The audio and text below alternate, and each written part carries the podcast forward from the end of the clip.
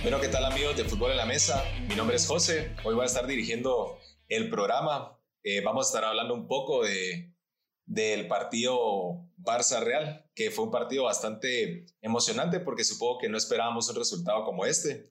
Así que bueno, hoy en este episodio me acompaña Huicho. Huicho, ¿qué tal? ¿Cómo estás? ¿Qué tal, José? Bien, gracias vos. Pues, como decís, era un partido donde me esperaba un empate por cómo los equipos, pero gracias a Dios que el Madrid sacó el resultado. Sí, sí, ahí sí que bien por los madridistas. Mira, Luis, la verdad es que aquí hay bastante que, que hablar, ya que el Madrid venía una derrota en Champions League, un, un dos a tres en contra, contra el Shakhtar, y pues la verdad es que bastante le apostábamos a que el Real iba a perder. Vos ya hablaste de un empate, yo sinceramente ponía al Madrid debajo, pensé que iba a ser un, un resultado a favor del Barcelona. ¿Qué pensás de esto? ¿Crees que el Barcelona está peor que el Madrid? ¿O simplemente pues, el Madrid no se encontró en, contra el Shakhtar? Mira, yo creo que un factor que ayudó mucho al Madrid fue la llegada de Sergio Ramos. Creo que con Sergio Ramos el Madrid es muy diferente, creo que es más organizado, eh, defiende mejor, ataca mejor, sabe qué es lo que tiene que hacer. Eh, por parte de Barcelona, creo que eh, diría que Koeman no planteó muy bien su once y creo que por el lado de... creo que Para mí, el once, creo que van a poner a Ansu Fati de nueve, creo que no le sirvió mucho porque Ansu Fati no es un nueve, juega mejor por la, el extremo y creo que el factor de Pedri, que creo que no fue muy influyente en su juego, creo que para mí debió meter al Trincao, Trincao tiene más oportunidades para tener más juego y ha tenido más minutos, entonces creo que para mí ese fue el factor que ayudó mucho al Madrid para ganar este partido. Ok, ok, entonces vamos hablando desde la plantilla, ¿verdad, ¿Verdad, Huicho? Que... que tuvieron los cambios, fueron los que influyeron. Te digo algo, viendo, viendo ahorita los resultados que tiene el Madrid y el Barcelona en, en la Liga, porque fue un partido de Liga al final, el Madrid venía solo de una derrota y sus tres partidos anteriores eran victorias, mientras que el Barcelona no ha conocido la victoria. Venía de un empate y una derrota y pues tuvo otra derrota. Te digo, aparte de los cambios que me estás diciendo, hay un factor muy importante que es el factor de, de Sergio Ramos. Es cierto que es un jugador que le da gol al, al Real Madrid, un defensa que tiene bastante gol, pero fue el liderazgo que le dio, que le dio a Ramos. No sé si coincidís conmigo. Sí, sí, yo creo que eh, fue el liderazgo. O sea, por ejemplo, si hemos visto los partidos que no jugó Sergio Ramos, un ejemplo fue con el Manchester City, factor Sergio Ramos, que faltó mucho. Y podemos poner el Shakhtar, que Varane, por Dios, echó un, un golazo de, de chilena, para ponerlo más así, de una forma muy eh, graciosa para ponerlo, porque creo que el liderazgo de Ramos es clave para el Madrid. Sin Ramos, pues no hay fiesta en el Madrid. Ok, ok. Y también entonces aquí vamos a sacar los trapitos y eso le íbamos a decir. Zidane se veía más apagado que nunca. O sea, Zidane de venir, de, de ganar tres Champions con el Real, de tener al Real en tope, eh, perdió contra el Shakhtar, venía una derrota en Liga, no se encontraba el Real Madrid. Eh, los fichajes han sido bastantes fallidos, o sea, la estrella que se esperaba que fuera el fichaje estrella que es Hazard eh, ha pasado más lesionado que, que jugando, eh, solo ha tenido un gol con el Real Madrid en las oportunidades que ha jugado, se va James, es un golpe duro para el Real Madrid porque James está brillando en el Everton. Al final son bastantes factores que junta el Real Madrid para decir, ok, no estamos en nuestro momento y la culpa sí, es de la directiva, es, de, es, del, es del entrenador y la directiva. Ahora te pongo, comparando la directiva del Madrid, si Madrid está mal y el Barcelona pierde contra un Madrid que está bastante mal, ¿cómo podemos describir al Barcelona, Huicho? Uf, es que mira, yo creo que eh, la, bueno, la pregunta sería ¿qué va a pasar con Koeman? Porque digamos, eh, miramos a la banca, estaba Griezmann, estaba Dembélé, estaba Bredway, o sea, tenía jugadores eh, potenciales para poner un clásico. Eh, no te digo, Ansu Fati fue clave, porque creo que Ansu Fati eh, merece... Eh, creo que es, es el goleador del equipo de Barcelona, eh, es, es el titular todo el tiempo, pero el asunto es qué va a pasar más adelante con Griezmann, qué va a pasar más adelante que el Barça necesita un nueve y ahí está Bale, qué va a pasar con Dembélé, que no lo pone de once titular todavía. Bueno, ese, ese sería un factor de preguntar qué es lo que pasa con los jugadores. ¿Qué va a pasar con los jugadores? Pues yo respondiendo a esa pregunta, eh, que la dejaste bastante abierta, te voy a decir algo. Yo, la verdad, tuve la oportunidad de ver eh, los noventa y tres minutos, noventa y cuatro minutos que duró el partido y te digo que en esos noventa y cuatro minutos, los últimos catorce, dieciséis minutos que fueron los cambios que hizo Koeman, aparte que venía perdiendo el Barcelona eh, dos a uno, te digo, para mí fueron cambios malísimos. Hizo, hizo una puerta de cambios de tres cambios, que para mí estuvo bastante mal porque tuvo que haber cambiado pocos jugadores que para mí tal vez la salida era Pedri. Tal vez sacar a Pedri, correr un poco más a Ansu Fati o, o abrirlo y meter a Griezmann o meter a, a Dembélé, porque Messi, a pesar de que, de que perdió el Barcelona, yo lo vi bastante como jugando con Ansu, jugando con Coutinho, jugando con, con Pedri, eh, jugadores bastante nuevos, Coutinho tal vez no, pero de parte de Ansu Fati, jugadores bastante nuevos, y lo vi como, vi a Messi liderando, vi a Messi proponiendo, ese Messi que pues nosotros estamos acostumbrados a ver. Eh, fue líder de oportunidades creadas en el Barcelona, y sin embargo cuando entraron estos tres cambios, eh, Huicho, yo vi cómo cambió todo el juego. Es cierto, el Barcelona ya venía abajo, pero yo te digo, un cambio pudo haber sido suficiente. Creo que Koeman no, no logró eh, controlar esa, esa ventana de, de cambios que tuvo. Para mí la hizo mal, para mí la hizo mal.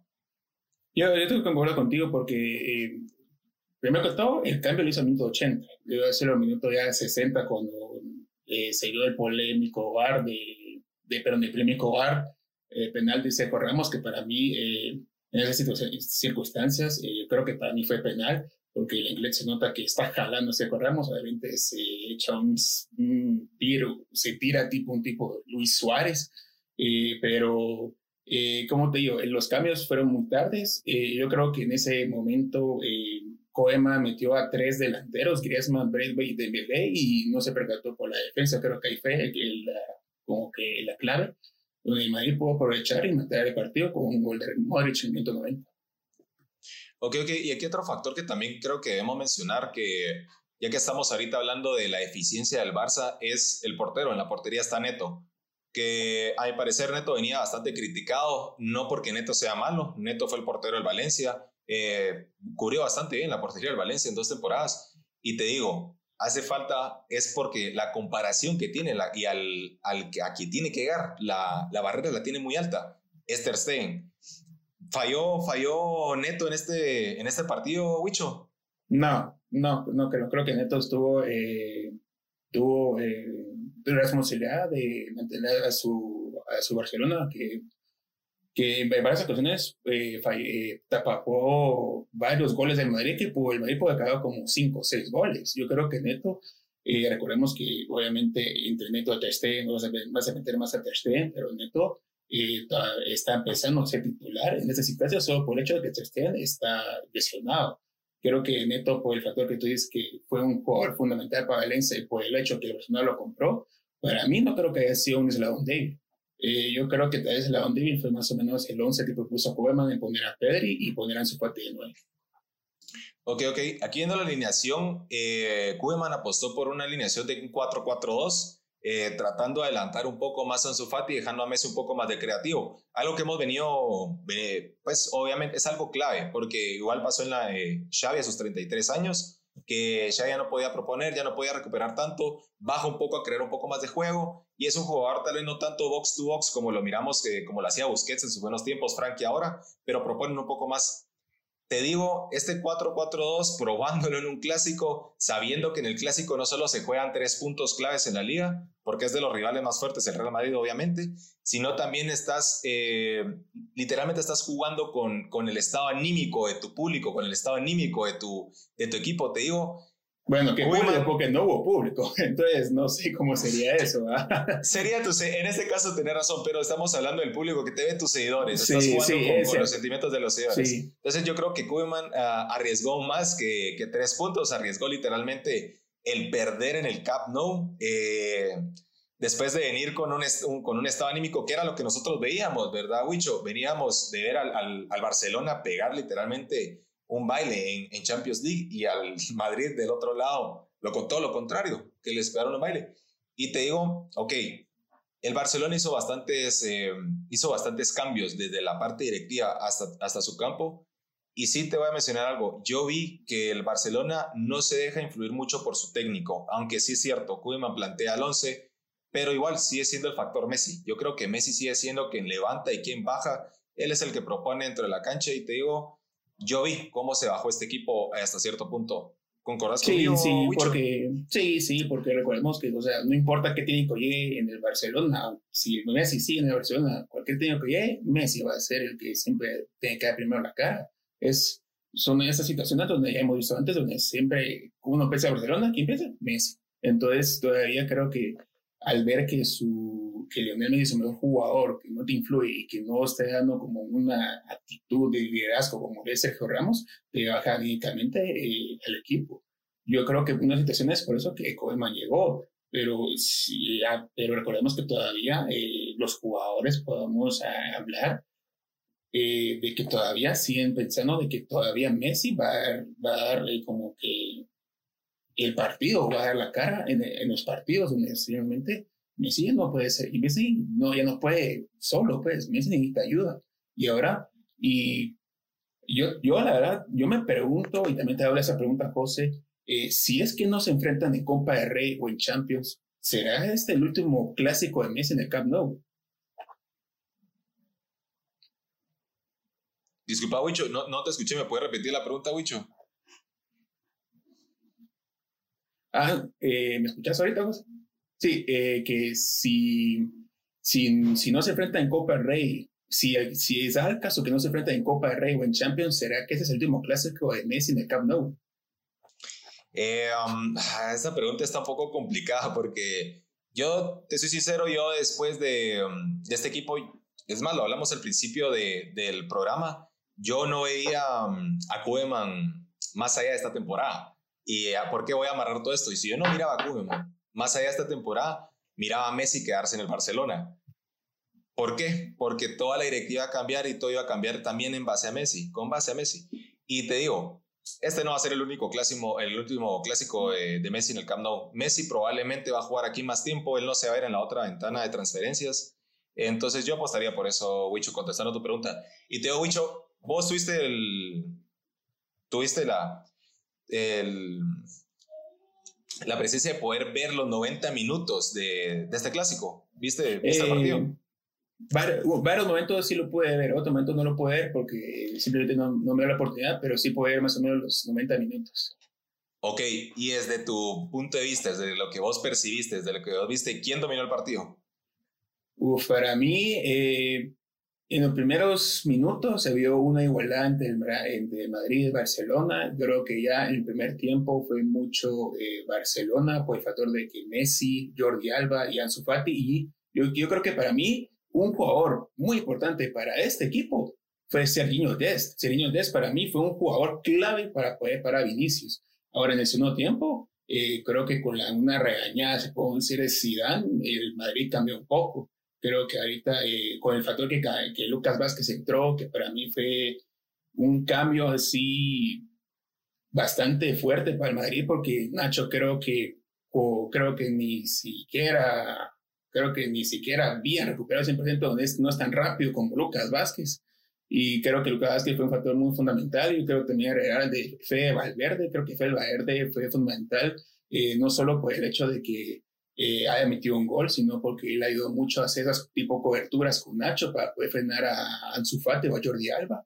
Y por último, quisiera agregar tal vez el factor, bueno, Sergio Ramos ya está de por sí que fue clave, pero también de Asensio, porque creo que Asensio fue unos jugadores que ayudó mucho a poder como que jalar marca para que jugadores como eh, Fede Valverde, Toni Kroos puedan eh, tener ocasiones para meter. Sí, concuerdo bastante con lo que vos estás diciendo. La verdad es que Dest para mí fue el jugador, eh, sin duda el jugador más valioso del partido, pues del lado de la cancha del Barcelona. Eh, alguien que se vio bastante con confianza, y cuando te digo por, con confianza no solo porque propuso, sino que tenía un estilo de juego un poco bonito. Vimos que también salió jugando con toque, salió jugando con autoridad. A Vinicius le hizo a diestro y siniestro lo que quiso. Eh, yo hice una broma, Huicho, hice una broma eh, con ustedes, que el Real Madrid ganó con diez jugadores en la cancha. Con, eh, ¿estás de acuerdo que vimos desaparecido a Vinicius, o viste algún Vinicius en la cancha? Es que, el, es que, ¿sabes por qué no estuvo Vinicius? Porque estuvo Sergiño Dest. Ese fue el, fue el factor por qué está Sergiño Dest. Yo, yo la verdad que diría que, que hubiera estado Semedo en su momento, hubiera estado eh, Sergi Roberto. Yo a Vinicius no lo vi y, y probó. Es más, se intentó meter en medio de la cancha, intentó proponer, intentó pegarle lejos y se vieron dos pifias clarísimas de parte de Vinicius. Así que sinceramente, yo, yo no veo a Vinicius con un, con un futuro como lo ven los madridistas. Pero, Canchi, ¿qué tal? ¿Cómo estás? Con Huicho platicamos que, que un factor bastante clave también, hablando del penal, que quien lo patea obviamente desde que ya no está Cristiano Ronaldo es Sergio Ramos, se ve el liderazgo y con la autoridad que Sergio Ramos patea ese penal, lo celebra, y pues de ahí también viene una, un golpe bastante duro para el Barcelona y también algo que alimentó lo anímico en el Real Madrid, ¿verdad? Tiene a su líder otra vez marcando, eh, los anima a seguir jugando y pues después cae el tercer gol que ya Andrés pues... Aprovechando este, este, este momento y esta pregunta, Canche, si fue penal, para mí era penal, es un jalón claro, o sea, no hay que discutirlo, eh, si se toca haber revisado en el V A R, ok, se revisó y sí, fue un jalón claro, pero yo sí dije varias veces que ese penal, si lo ibas a marcar, también ibas a marcar, por ejemplo, la mano que fue a Varane en el área, que es cierto, si la tenía pegada o no, extiende el brazo, topa la mano, si vas a medir con esa regla al Barcelona, también lo vas a hacer como el Real Madrid, y en otra ocasión también Messi, en dos ocasiones, se va acercando al área, le cometen falta, no se, no se, no se cobra la falta. Pero fue entonces, fuera del área, creo que hablas de la que fue, fue fuera del área. Sí, sí fuera del ah, área, okay. fuera del área, cerca del área, pero fuera del área. Y digo, ok, si vas a marcar ese como penal, pues también tienes que eh, marcar de la misma manera contra el otro equipo, ¿verdad? Que en este caso era el Real Madrid. Claro, claro. Eh, Wicho, ¿qué pensás si querés antes de que? Mira, es que yo, yo eh, le he dicho a José anteriormente que para mí es penal porque cualquier agarrón que vos mires dentro del área de, que de una defensa agarre un atacante, para mí uh-huh. va a ser penal. Uh-huh. Ahora recordemos que es, también depende de cómo interprete el árbitro, porque si hay una ocasión en el partido del Betis contra Atlético que Versaclo le jala, es la misma situación que Versaclo contra Sandarabia. Pero estamos favor. confundiendo, estamos confundiendo interpretación con, la, con las reglas, porque hay jugadas Ajá. que son abiertas a interpretación y hay jugadas que por regla, si se da, por ejemplo, el jalón de camiseta es penado, sí o sí, Ajá. ya no tiene por nada eso. que ver con la interpretación. Habría por que eso. separar ahí. Ajá, pero digamos, por ejemplo, en esa ocasión jugó Pelinka, para, para mí también es penal, y también podemos agarrar un juego del Manchester City contra el Chelsea, que Mike Harry eh, Maguire abraza a Spilicueta en, dentro del área y no, lo, y no hay una participación, una participación del V A R. Es una situación de eso donde te das cuenta que a veces todavía hay polémicas en el V A R, pero en mi caso, si me preguntas si es penal o no es penal, para mí sí es penal. ¿Y estás de acuerdo con lo que dice José, de que se tuvieron que haber pitado las otras dos faltas, la mano de Varane y la falta de Messi de fuera del área? Uf, mira, creo que de Messi de área es dudosa porque creo que Casemiro sí llega al balón.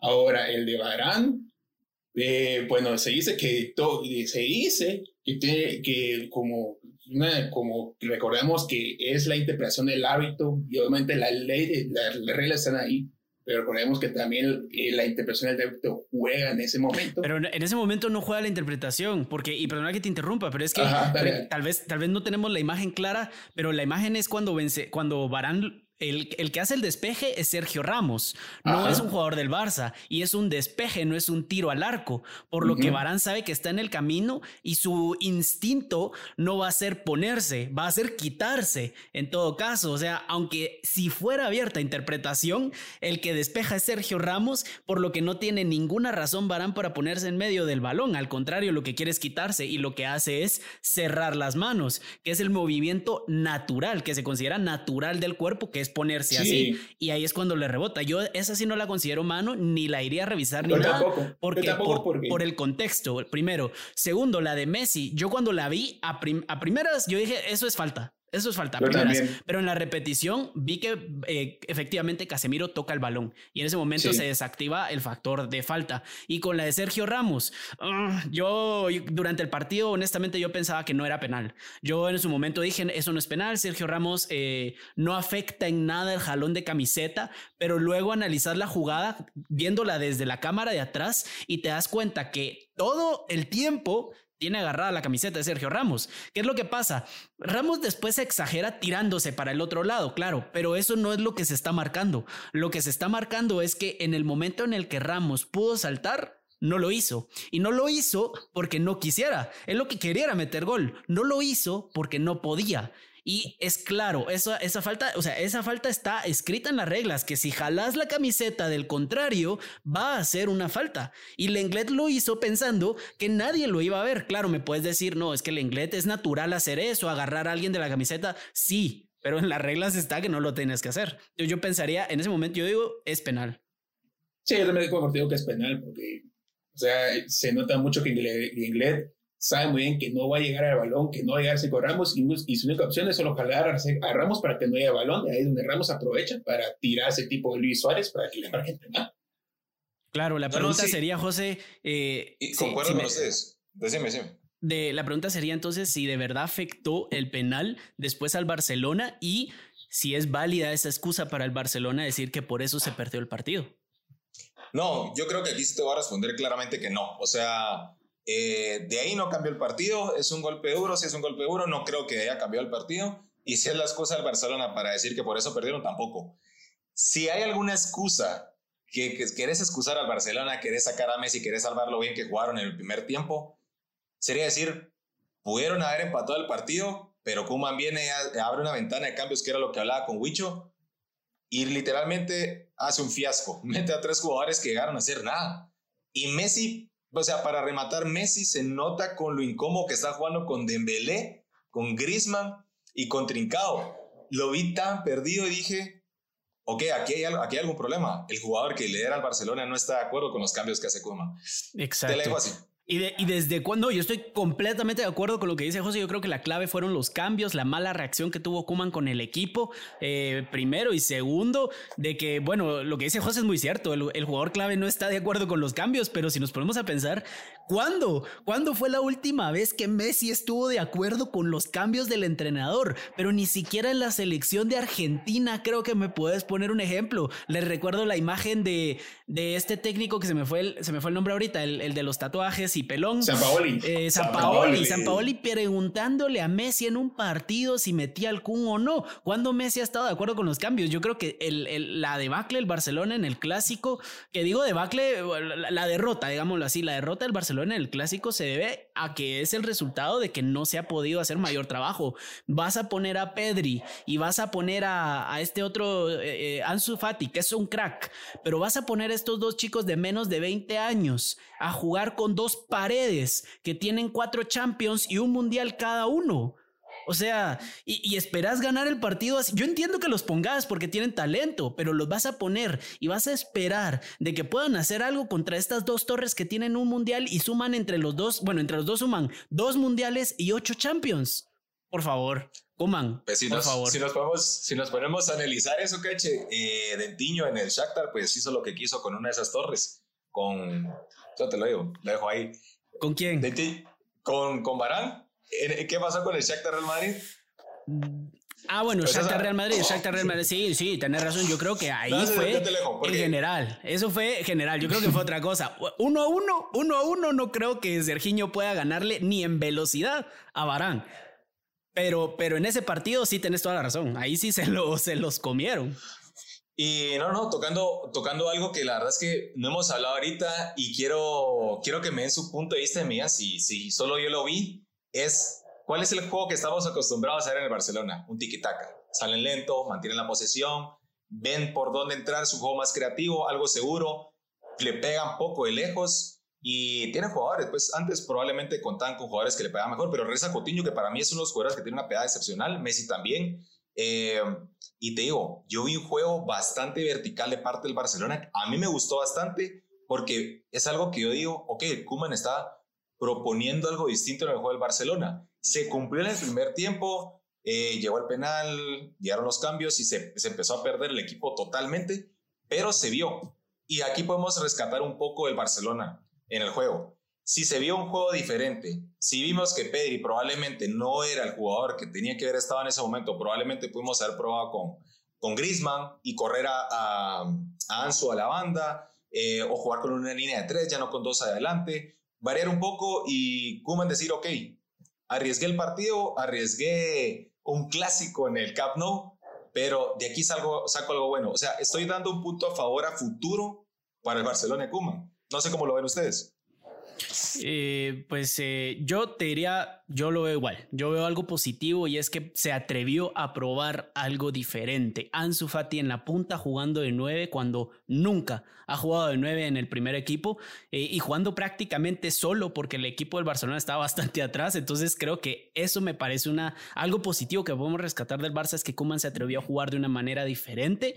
Eh, lo malo fueron los cambios, pero eso ya fue otra cosa, y el abrir este juego me parece que a futuro podría podría venirle bien al Barça en cuanto a, a destruir la Messi dependencia. Si en un futuro querés, sabes de que se va a ir Messi y Koeman, para mí que Koeman ya lo tiene pensado, si se me va Messi, yo ya por lo menos acostumbré a mis jugadores a que no vamos a jugar eh, de manera Messi-céntrica, digámoslo así, y eso podría ser algo positivo. Eh, en lo segundo también podría ser que aparte eh, de, de, del tipo de esquema o, o el tipo de juego que están haciendo es el ritmo que, al que juegan, como José muy bien lo resaltó, es vertical, pero, pero aquí es donde entra la polémica, porque les digo yo, díganme, díganme si Valverde no era un técnico que jugaba vertical. Díganme si las dos ligas que ganó el Barça con Valverde no fueron de muchos y muchos goles, en donde, si no estoy mal, fue Suárez la bota de oro con, con Valverde. O sea, para que se den cuenta que echaron a un ah, técnico caché. que ya jugaba así. ¿Será que ah, el Barcelona no. va a aguantar? ¿Será que el Barcelona va a... La pregunta es esta. ¿Será que el Barcelona va a aguantar a Koeman jugando de una manera que no sea el tiki-taka que tanto les han metido en la cabeza? Güey, yo creo que vos querés intervenir, pero antes es de que sí, solo... es que es que mira, pues, sí, porque, o sea, como tú lo dijiste, Canchi, es que ya es tiempo de que ya no haya un Messi de dependencia. La forma, porque casi que todos los balones fueron más que todo para que Ansu Fati fuera protagonista. Y creo que Ansu Fati ya debe ser protagonista. El protagonista. Me gusta, me gusta cómo, me gusta cómo tienen a Messi tan, tan, porque, tan en la mente, porque este, no, no, bien podríamos hacer un glosario, pero podríamos sí, hacer un glosario mira, pues, con, con lo que Messi genera. O sea, es que mira, pues, es cierto, sí. Messi es el, es el mejor jugador de Barcelona, es el mejor de la historia, podemos decir, máximo ganador de balones de oro, de Champions, con el Barcelona, lo que quieras. Pero si ya, si te das cuenta que Koeman sabe muy bien de que toda la, todas las temporadas anteriores se dan cuenta que solo es Messi, eso para ti un técnico como Koeman, que sí es inteligente, va a decir, esto a mí no me sirve. Yo puedo jugar a mi estilo de juego, quiero ver, yo quiero poner al protagonista de cada partido, y si no es Messi, pues a quien le guste, que no le guste, y que le... Y así es Koeman, así es, me gusta Koeman, porque él sabe muy bien que tiene potencial con jugadores y, y que saca el potencial de los Pero jugadores. Pero va a durar. Porque ese tipo de entrenadores, la plantilla los ha echado. Y ahora vemos que no es la plantilla, que es la eh, administración, y, y ya se va a ir esta administración. ¿Será que va a durar Koeman? Yo, creo, yo lo, eh, le decía a Huicho, no, yo le decía a Huicho que, que Koeman, yo no lo miraba. Se lo dije, Canche, lo platicamos con Luis, pero lo platicamos con Cookie, que Koeman era un entrenador. Es más, lo pusimos en los primeros episodios y dijimos, Koeman, eh, Koeman cumple con sus, dos, eh, con sus dos temporadas que tiene en el contrato, y que se va antes, se va antes, y si se va antes para el Barcelona, para mí va a ser algo que, que para va a ser una bendición, porque probablemente, mm. no, yo sí creería que va a ser una bendición, porque les va, les va a abrir los ojos al Barcelona, que el Barcelona no es que tenga un técnico malo, el Barcelona lo que tiene es un jugador ah, que okay. literalmente hace lo que quiere dentro de la cancha y no lo logra mover, no lo logran, o sea, el Barcelona tiene que mover a ese jugador, que ya sabemos quién es, y se lo repito, probablemente se van a aburrir de escuchar su nombre, porque sí es Lionel Messi. Y pero ¿de, de quién más vamos a hablar? ¿De Pedri? No. Esperamos que Pedri algo bueno. No, y les digo, eh, Koeman llegó con una idea al Barcelona de que él iba a poner a los jugadores donde estaban acostumbrados a jugar en los equipos donde ellos mejor se desarrollaban. Hablemos de Griezmann, hablemos de Coutinho, de Frankie de Jong. Coutinho es un buen ejemplo. Coutinho es un buen ejemplo, la verdad. Él, él habló de esos tres jugadores y dijo, ok, ¿por qué Griezmann está jugando... Eh, tan abierto si Griezmann no jugó así en el Atlético de Madrid, no jugó así en la Real Sociedad? Dijo, no, Griezmann tiene que jugar donde él está acostumbrado a jugar. Y bueno, no estamos viendo a Griezmann en la plantilla, pero solo les estoy diciendo esto porque hace un cambio, hace un cambio técnico horrible, horrible, saca a Busquets, corre a Coutinho de la banda a jugar de contención y abre a Frankie de Jong de banda. Y yo digo, ok, Koeman, aquí hay un problema, no estás cumpliendo lo, con, lo, con lo que dijiste al principio.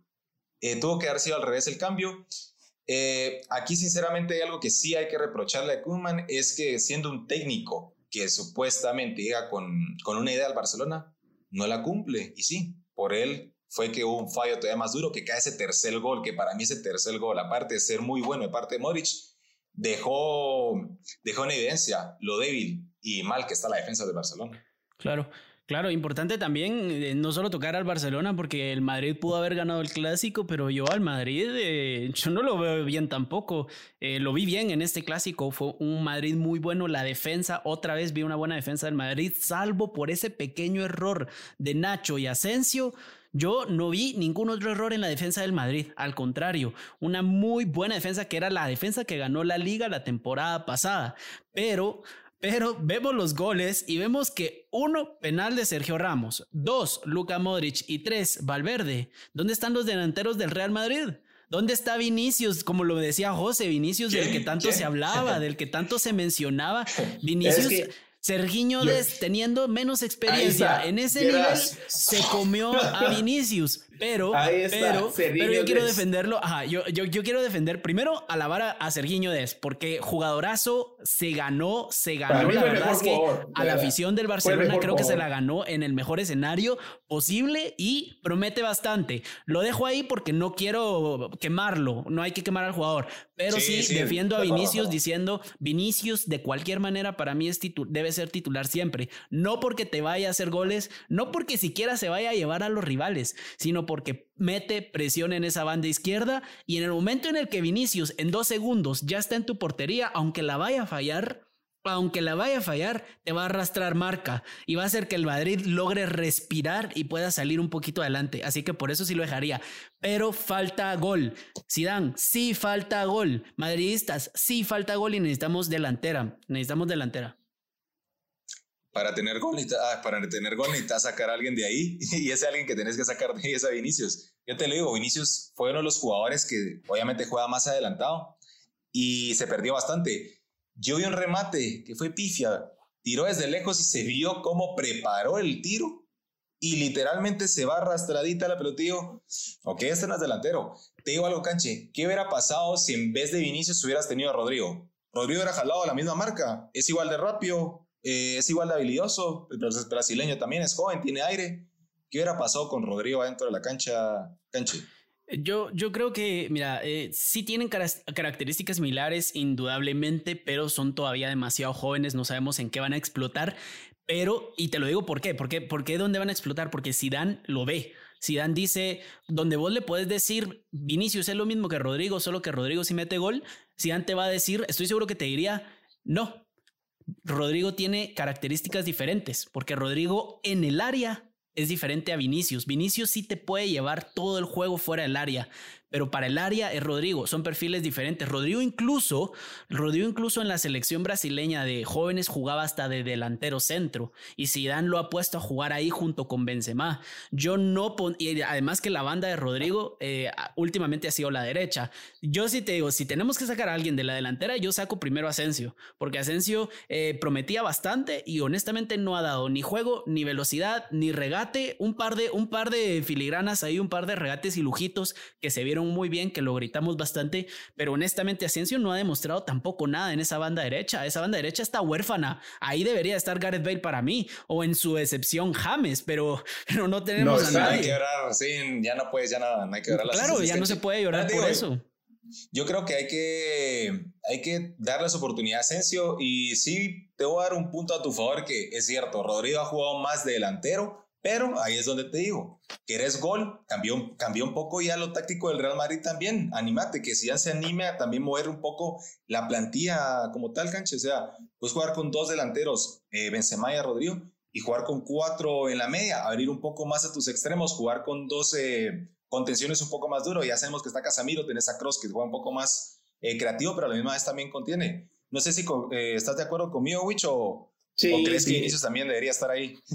No, es, mira, es que como, yo tengo que con, con, con, eh, con Canche de que, o sea, Vinicius es un jugador que te da profundidad, pero ya en generar juego, en meter goles, está Rodrygo. Y también podemos, o sea, si dicen que falta gol, entonces, ¿por qué Benzema no mete goles? ¿Por qué? Porque Benzema no es un nueve, es un nueve puro, pero es, su posición es rarísima, porque él a veces te juega de diez, de interior, incluso le juega una posición sí, que ni siquiera baja, debe estar. La pelota. Ajá, entonces... Eh, si te das cuenta, o sea, los goles son los que realmente aparecen, el que primero llega al área, Asensio, Valverde, Kroos, Modric, como lo fue en el bien clásico. Entonces son situaciones donde te das cuenta que varía, no importando quién, quién, quién, quién sería el nueve, sino varía quién llega primero al área para meter el gol. Totalmente de acuerdo. Pues bueno, yo creo que aquí tocamos varios puntos importantes. Creo que ya dejamos en evidencia tanto las ventajas que tiene el Real Madrid de su lado como las desventajas también que tiene el Barcelona. Y pues bueno, si hablamos en un resumen, y quiero que me digan así puntualmente, ¿quién necesita eh, cambiar más? ¿Quién necesita tal vez un cambio más duro? ¿El Real Madrid o el Barcelona? ¿O ambos están en las mismas? Eh, yo te diría eh, los dos, los dos, porque con que Real Madrid ganaba del Barcelona, podemos decir que ganó, pero no fue un Barcelona que Koeman planteó bien su once. Fue un Barcelona muy extraño, donde realmente Ansu Fati no es un nueve, donde no debe jugar como nueve, y Pedri tampoco no debe ser titular ante un clásico. Entonces yo creo que en ese factor obviamente hay que buscar una manera de buscar un once donde, donde se puede ver mucho el juego de Barcelona. Eh, ahora pues Zidane, Zidane, madre, creo que Zidane ya sabe muy bien que con ese once que puso en el clásico, sabe muy bien que su juego va bien, pero un factor que tiene que buscar Zidane, y es urgente, es qué va a pasar cuando Ramos no esté, porque sin Ramos el Madrid no es nada, no hay Ramos, no hay fiesta. Entonces claro. Yo creo que puede. Claro, yo precisamente, cabal, eh, si, si hablamos de mesicentrismo, creo que en esta pregunta muy bien hecha por vos habría que hablar. Otro más para el glosario. Exacto. Si, sí, a, si hablamos de mesicentrismo, tendríamos que hablar de Sergio Ramos dependencia también, porque literalmente, como dijo Huicho, no Ramos, no pari, y al final es que tenés que, no puede ser que todo tu equipo, de, todavía lo entiendo que, que, que la victoria del equipo dependa de un jugador que está en la delantera, pero que la victoria del equipo dependa y que el gol del equipo dependa del central. Para empezar, agranda la figura de Sergio Ramos, claro, como el mejor central del mundo para mí, pero hace de menos la figura del equipo del Real Madrid, porque ¿cómo va a ser eso que vas a tener que depender de tu central para marcar gol? Y, si, y entonces, de acuerdo a la pregunta de José, yo te diría lo primero que habría que... Yo creo que los dos deben de cambiar. Para empezar, yo creo que los dos deben de... Mucho que mejorar. Eh, los dos se están matando a palos, pero los dos ya están muertos realmente a nivel internacional. Eh, no, no son nadie ahorita. No pueden, van a ir a dar las nalgas a fases de octavos en Champions League, eh, a, a menos de que les toque la cenicienta en ese momento. Y aún así yo creo que no van a haber cenicientas. El Barcelona tiene que generar mucho más juego, pero sólido. Yo creo que el, el, el primer problema del Barcelona, o la prioridad, debería ser la defensa. Ese gol de Valverde fue un pase de Benzema tan sencillo que parecía que estuvieran jugando contra, con todos los respetos, contra el Eibar o contra el Celta. Un gol, un pase de Benzema a Valverde abriendo a la, a la defensa. Piqué se comió el pase. Yo creo que el, el problema del Barça es la defensa. Además, recordemos que no está Ter Stegen. También Ter Stegen pudo haber tenido un mayor desempeño que Neto, aunque Neto no lo hizo, no lo hizo mal. Él no es el culpable de nada. Y del, mar, del lado del Real Madrid, como ya lo mencioné, pues tendría que cambiar el gol. Yo creo que Zidane no hace ningún bien diciéndole al mundo entero de que su equipo no tiene un problema de gol. Yo creo que hace muy bien defendiendo a su equipo, defendiendo a sus jugadores, pero que debería de concentrarse en el gol. Y ahorita no está Hazard, sacaste a Gareth Bale, no metes a Jovic, y Jovic de por sí tampoco mete gol. Entonces tenés que idear una forma de que Benzema tenga descanso y que tenga gol. Y yo creo que ahí sería el cambio principal. Ok, ok. Pues bueno, cerrando esto, yo también concuerdo que los dos necesitan un cambio. Sin embargo, creo que el Real Madrid necesita un cambio más duro. ¿Por qué? Porque es una plantilla un poco más vieja. El Barcelona pues ha estado cambiando un poco más eh, en cuanto a la edad sí, del equipo. Estoy de acuerdo. El sí, Madrid ya le queda, ¿sí? Entonces, por ahí vamos. Démosle una oportunidad también a Koeman, que acaba de empezar una temporada. Zidane ya trae el equipo un poco más, eh, un poco más experimentado, ya con tiempo. Entonces, pues bueno, eh, hablamos del, del Barça y del Madrid eh, después del Clásico. Saben que este fue el tema que nosotros colocamos en la mesa. Acuérdense siempre escucharnos en el podcast de Fútbol en la Mesa. Aquí estuvimos acompañados de Canche, Huicho, y pues siempre acuérdense que vamos a estar subiendo episodios de los partidos importantes. Y esto fue todo por hoy. Muchas gracias.